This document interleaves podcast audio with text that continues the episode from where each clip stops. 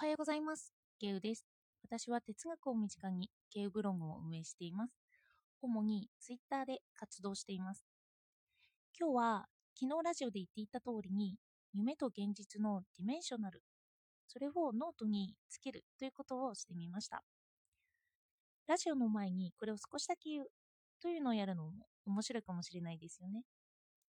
意味があると思えば、その内容から考察したものがラジオ全体にもなるし、わけがわからないなといったものは冒頭の挨拶的な感じでちょっとだけ述べられるといった形式です。昨日、ダリスプーンという用語を教わったんですよ。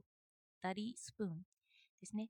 この夢と現実を書きつけるという思考法なんですけど、そういうものがあるらしくって、椅子の上ですぐに落ちそうな形で鍵を持って眠りにつくそうなんですよね。それでなぜ鍵を持つかというと、眠るとその直後に鍵が手から滑り落ちてガシャンっていう音で起きるということを狙うそうなんですよ。多分寝てすぐ起きるというそういう境界線で考えることができるという思考法だと思うんですけど、このような思考法があることにびっくりしました。面白そうと思ったんですけど、私はなかなかお昼寝をする機会がないななんて思って、の毎朝起きた時のノートでしばらくはその dimensional を書きつけてみようかななんて思っています。そして今日なんですけど、私は2回起きてるっぽいんですよね。というのは、2回目は目覚ましをセットしセットしていたので、急速に起きたんですよ。で、1回目はちょっと読めない文字があって、かろうじて文字文字による考え方なんて書きつけてあったんですけど、このぐちゃぐちゃっていう記述があって、それで2回目だったんだと気がついたんですよ。自分の行動、そういう無意識化のこう、無意識でもないですけど、まどろんでる時の行動って本当に忘れるんだなと思いました。夢を見ていないと言ってたんですけど、この2回目で1回目の体験を書きつけてなければ、1回目の体験を私は夢と思っていたんじゃないかなって思いました。あと、夢を見ない原因に、最近私は本ばかりを読んでいて、映像を意識していないなというのを思いました。何か寝る前に映像を見ていると、それが夢になって出てくるという人もいるそうです。そして夢はこのくらいにして、の今日は多様性について考えてみました。夢の文字による考え方、それにちょっと結びつけて語ります。よかったらお付き合いください。最近、多様性について考えることが多くなっています。それは、人と触れ合うというか話をする機会がどんどん増えたんですよね。あの、ツイッターで様々な人の考えを読んだり、あの、会話をしたりして。それで、思ったのは、あの私は思っていたより多様性を意識していなかったという話です。昔ならこの人ならどう考えるのかというのを分析的にしていたんですけど、その分析がよりできるようになってきたという感じです。それは自分の中で用語が増えたのと、言葉を区別して使えるようになってきたというのが大きいです。例えば、私は考えるということについてよく考えています。ほぼ哲学っていうのは考えることだからですよね。それで考えることについて一本の幹があったとして、そこから枝分かれして興味が広がっていくという感じが私にはあるんですよ。そこで考えることには2種類あるなと思っていて、それは収束的思考と拡散的思考と、この2回前ぐらいのラジオですかね、で言いま言いました。この2種類の思考法が言葉にされているということなんですけど、これは他の人もそのように考えてきたことがある。この考えを裏付ける一つになっている。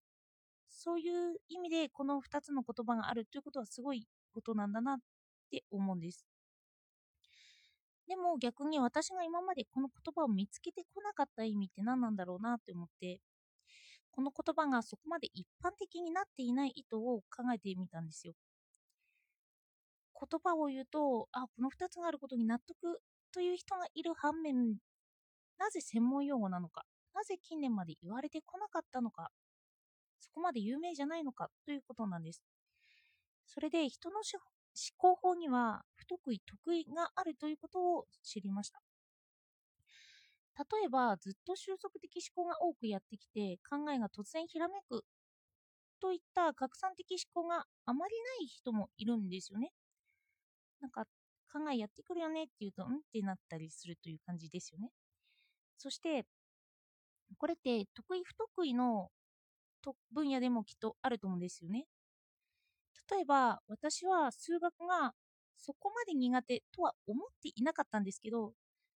数学の解き方をひらめくということがあまりできていなかったんじゃないかなって今になって思います。いつも習ってきたものを収束的思考によって論理的に計算で結びつける感じ。計算ではできていたんですけどその方程式ややり方をひらめくというのはもしかしたら少なかったんじゃないかなって思ったんです。なぜなら本を読んでいても計算を説明された途端ちょっと弱くなるんですよね。理解してしまえばいいんですけどその理解までに時間がかかったりあと自分でこうかって言ってひらめかないから獲得が遅いんですよね。そうやってすぐ使わない論理計算とかそういうのは忘れちゃうんですよね。おそらくこの場合は収束的思考ばかりで論理を組み立てているから、まあ、計算は得意なんですけどその数学は苦手。全体的にはできてないんじゃないかなって思うんです。のこの収拡散的思考あの考えがやってくるっていう発想は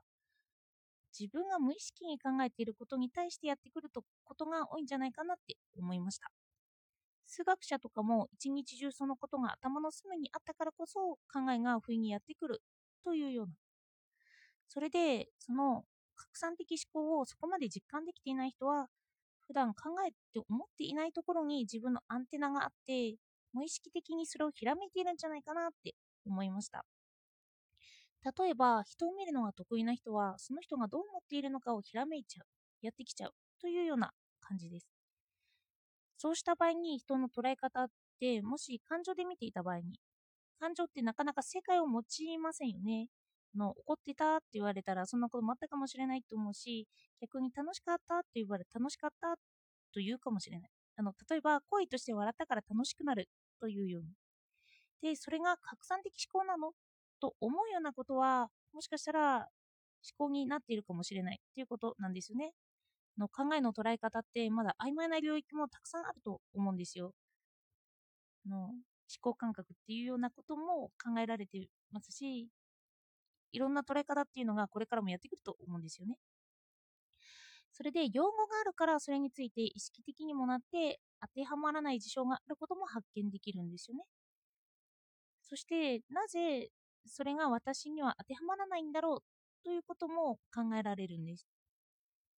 人の多様性は聞いてみて初めてわかる。ということもあるんだろうなって思いました。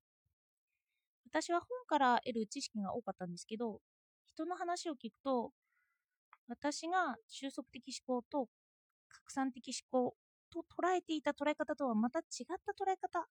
そういうのがたくさんあるんだなという発見をするということなんですよね。用語としては一つに収まっちゃうんですけどでも捉え方としてはたくさんあるというような。なので対話や会話が書き言葉とは違ってあるんだなと思いました。そして声だと他の情報も入ってきますよね。まあ、私は書くことは読むこと、読み取りが得意だったから、これまでこの本、本と対話するという感じで来たのがあるんですけど、他の会話からもものを知りたいなと思い始めるようになりました。あの、今日もレジで仕事なんですけど、そこでの会話とか、そういう会話に意識的になる、人のことを見ることに意識的になるということは、レジに、レジっていうか、こういう仕事だとしやすいのかもしれないなと思いました。そして分析する、人を知るにはまだまだその分析の言葉や言葉の国入りに詳しくなりたいなって思っています。では、今日もお聴きいただいてありがとうございました。